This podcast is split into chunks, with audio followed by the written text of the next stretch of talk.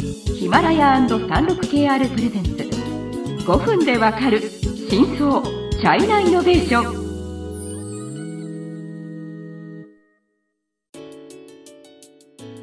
皆さんこんにちは。サンロック KR ジャパンの委員です。日本経済新聞の山田です。はい。今週のテーマは日本スタートアップ幹部が見る中国リップフロックですね。はいえーと、ゲストとして日本企業の中国進出を支援する株式会社エクサイジングの創業者また日本のドローン開発のスタートアップエアロネクスト中国法人の責任者川上さんを、えーと、お呼びしました。またリアルな話が聞けますので楽しみにしていてください、はい、では川上さんよろしくお願いします。はい川上です。よろしくお願いします。そうです。ねまず簡単な自己紹介から入りますか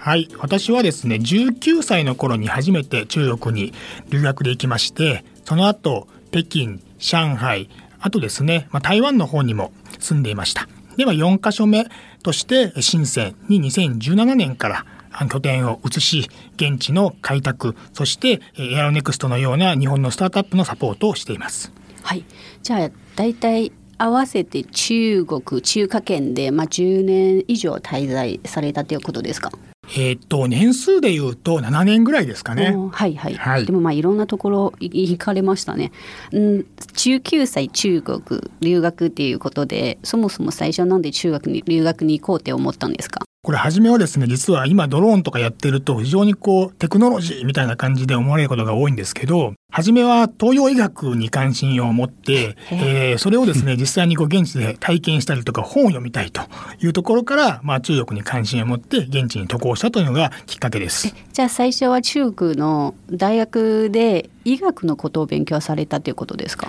初めはですね中国語全くできなかったので、はい、あの学校で中国語を勉強してでその後、まあ、現地の医科大学の受験をして結局合格した後は進学しなかったんですけれども、まあ、もし進学してればおそらく今はあの中国で鍼灸の先生やってたかもしれませんね。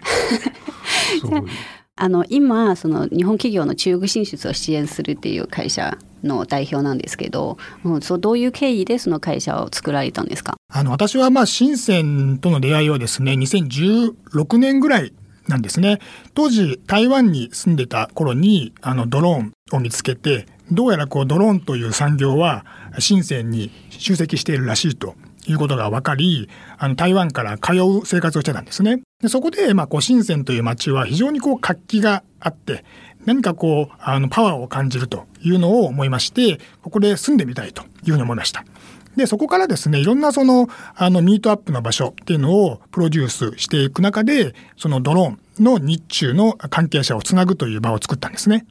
で、そこから、あの、もう少し中国のドローンのことを知りたいということを、まあ、日本のいろんな方から言われてですね。で、私の方で、えドローンのスタートアップも含めたいろんな情報を現地でリサーチをして、まあ、発信したりとか、そういうことをしてたのがきっかけです。えっと、ちょっと私から補足するとですね川野さんあの日経新聞のですね、まあ、日経新聞でその企業の経営者の方の海外視察のツアーみたいなのも実はビジネスとしてやってるんですけどそれで現地のコーディネーターみたいなのをやっていただいて私はそれと、まあ、そういうことをきっかけにまあちょっと私も、まあ私自身がコーディネートしてもらったことはないですけど、そういう関係で、まあ、あの交流をさせていただいているよって今回ゲスト出演という流れでございます。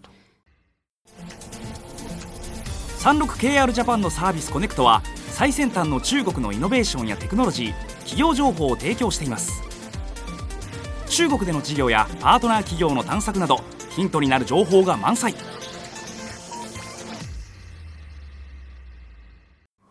担当直入にあの聞きますと川上さんから見るそういう中国の魅力はどこにあると思いますか？まあ、カオスなことじゃないですかね。カオス。はい。まあ、いろんな意味ではいろんなことが起こってるのが中国だなと思っていて、別にその今の中国が全部正解だとも思わないですし、全部間違ってるとも思わないんですけれども、ただやはり何かいろんな挑戦が起こっている場所だなというのは感じているんですね。で、そういったまあ挑戦のその度合いとか、えー、その規模感というのはやっぱり日本を超えてる部分がたくさんありますのでで私の観点から言うとやっぱりなかなか日本では経験できないようなあの体験っていうのが中国でできるとそこがまあ魅力といえば魅力かなと思います。はい例えばなんかこう今まで経験された中こういうのは、まあ、代表例としてこれぜひ皆さんにシェアしたいなっていうようなあのこととかありますか？そうですね。希望とかあるいはカオスとかそう。私が一番初めにあの中国での2005年なんですけれども、もちろん当時は電子決済もなく、あの、もっともっと今以上にカオスだったわけですけれども、そういった中で、この、まあ、10年間の間で、まあ、中国のあの社会というのは、テクノロジーがどんどん入っていって、で、それに応じて、その中国の方々の生活が変わっていき、で、彼らの考え方もですね、若い人を中心に、あの、変化が生まれていると。いうのはやはり自分が、まあ、現地で交流したりとか、現場を見ていく中で、あの変化というのをこう、目の当たりにしながら感じていけるてる、ここは結構面白いポイントかなと思いますね。あの、川之江さんってコーディネーターですけど、あの、正直最初お会いした時、この人何やってご飯食べてんだろうって、よくわかんなかったんですけど、何やってご飯食べてるんですか？多分お会いした時は、えー、ただのバックパッカーだったと思いますね。にこう旅が結構やっぱ好きなので、いわゆるこう、あの、エクスプローラー的な感じで、はいはい、自分がこう、いろんな場所に行って、自分が感じたことって何かこう。2年ぐらい前だと思うんですそれぐらいですね。そうそうそうそう、はい、中国経済のさまざまな業界や企業紹介、最新のイノベーションやテクノロジーを徹底解説。5分でわかる真相チャイナイノベーション。この番組の最新のエピソードはヒマラヤで配信中。今すぐヒマラヤのアプリをダウンロードして要チェックで、なんか深センに住んでいろいろ楽しげなことを探しているという感じだった。はい、でもいろいろ聞いてみるとすごく詳しく知ってるんで、なんだこの人っていう感じだったんですけど。で、そうこうしてるうちに去年の5月にあのエアロネクストの中国代表になっちゃって。はい。そうですね。はい、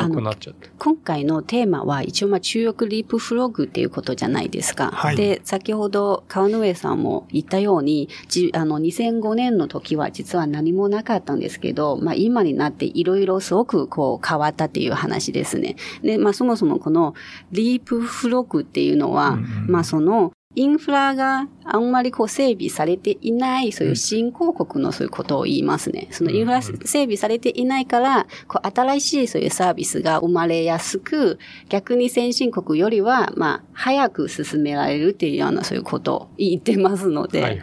まさにそういうさっきの話を聞いて、さらにまあそういうのを感じたって感じですね。